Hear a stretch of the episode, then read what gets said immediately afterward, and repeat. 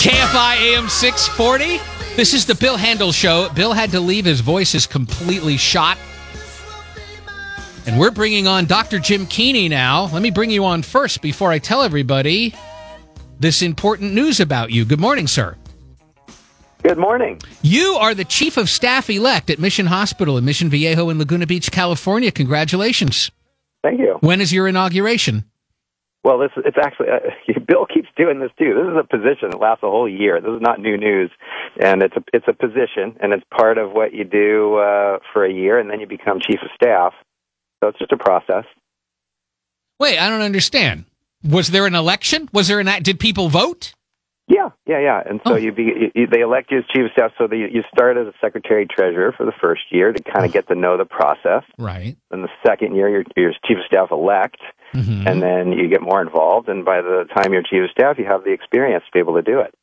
Well, congratulations. Thank you. Now, let's talk about this amazing medical development and uh, just a quick, you know, it's a PG 13 situation because it is an Army veteran who had a full penis and scrotum transplant at Johns Hopkins. How big a deal is this, medically speaking? Yeah, it's a big deal. I mean, this is uh, nearly a first. I mean, they've done it in another cancer patient before, but uh, yeah, this is this is a, a big deal because it's an area that probably most people uh, don't you know don't talk about, don't want to address. Uh, but you know, when you have a visible amputation of a limb or something like that, you people understand. Hey, you know, the person would sure like to get that function back. Um, but there are there are many injuries, hundreds of genital injuries uh, in war and in other uh, settings where uh, people would like to get that function back, and and so this is a, a big step towards that.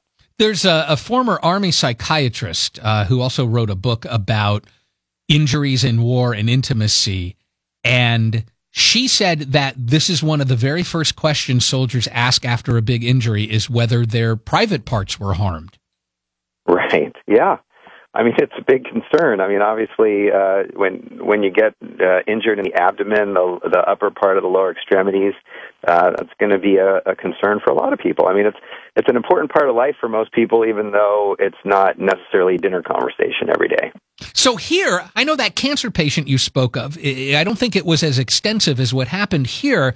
Penis, scrotum, and also part of the uh, abdominal wall all had to be taken from a donor who who died. We don't know anything about the donor, and uh, put onto this guy. What are all the things you've got to do to attach all that stuff? Right. So a lot of times, what you're when you're including uh, this extra tissue, it's either because the the the recipient required that because of the abdominal wall injury, uh, and I, I haven't been able to just to kind of learn the details of whether maybe that uh, part of that abdominal flap was necessary uh, as part of the vasculature, you know, to allow this a better chance to heal. So, um, you know, and, and any tissue, you have veins, arteries, and nerves, and you have to hook those up, and you plan that ahead of time on where the major uh, vein, arteries, and nerves are that you need to hook back up. Uh, and in the case of a penis, you have the urethra, and you need to reconnect that um, and, uh, to allow it to function normally. And so they they do all that. But apparently, it took a team of eleven doctors. There's nine plastic surgeons and two urologists uh, that uh, did a 14-hour surgery to make this happen. So we're talking about microsurgery, where we're under a microscope and and uh, sewing together small blood vessels with with thread that's finer than the finest hair you can imagine. It, let's say that you attach the veins and the arteries, but not the nerves. What, what do you get in terms of functionality? Well, um, you you don't get obviously sensation. Uh, you may not get the full function of uh, of a penis, and uh, you know. And then the other issue is that nerves are actually important to maintain uh, tissue a lot of times because if you're not feeling, uh, for example, when there's pressure against your skin, you can get a pressure ulcer. You can get, uh, and that can damage the tissue. So, you know, you don't think about it because you naturally, if you're leaning against something and there's something sharp pushing against your arm that necessarily wouldn't cut you but might cut off the blood flow, you just move your arm. You don't think twice about it. But if you don't have that sensation, then suddenly, like diabetics who lose sensation in their feet from damage uh, to the nerves from high blood sugar, uh, they could get a rock in their shoe, and uh, for you, you just take off your shoe and remove the rock. For them, they walk around on it all day long and then end up with an ulcer on the bottom of their foot. So you really need all of it for it to work. Uh, these doctors were faced with uh, a moral dilemma in doing this. Specifically, they did not include the uh, testes of the donor. Right. Was that the right call? Yeah, I, I think so, right? Because I mean, that's an area of ethics that we really haven't explored. Is you know, a testicular transplant would allow uh, that person to produce sperm from the donor, and so now you'd have donor children potentially uh, procreated by the recipient. So whose kids are they? you know, and uh, and who's their mom and dad, and who who is their family at that point? It's very it gets very confusing. Uh, and we already have these issues with sperm donation, and that's already done.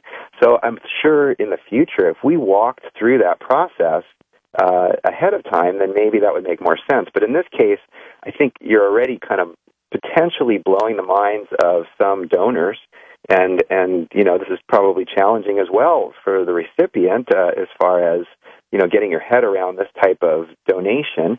And so uh, you know why complicate the first case of this with that uh, ethical issue? So to me it seems like let's just get you know function let, let's first make sure we can get function back uh, and then worry about this ethical dilemma maybe later on. Because if this doesn't work then there's no point in a testicular transplant because there's no way to get the the sperm, you know, to impregnate anyone, so you don't need it.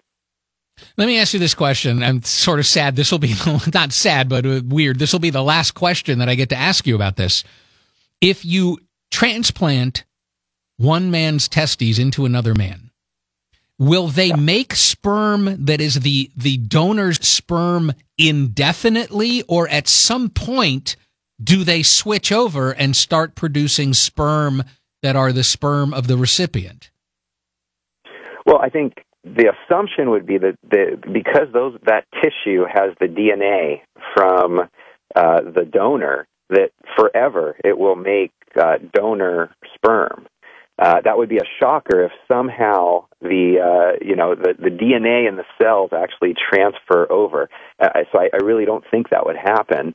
But you know, since it's not something that's ever been done, who knows? You know, you never know. But I, I think that you know, if you just kind of use logic and and scientific reasoning here, that it would be the donor's sperm forever. Wow. All right. Well, listen. Thank you very much, and congratulations to you. and you. we will talk to you again soon. Absolutely. Take All care. Right. Dr. Jim Keany. There he goes.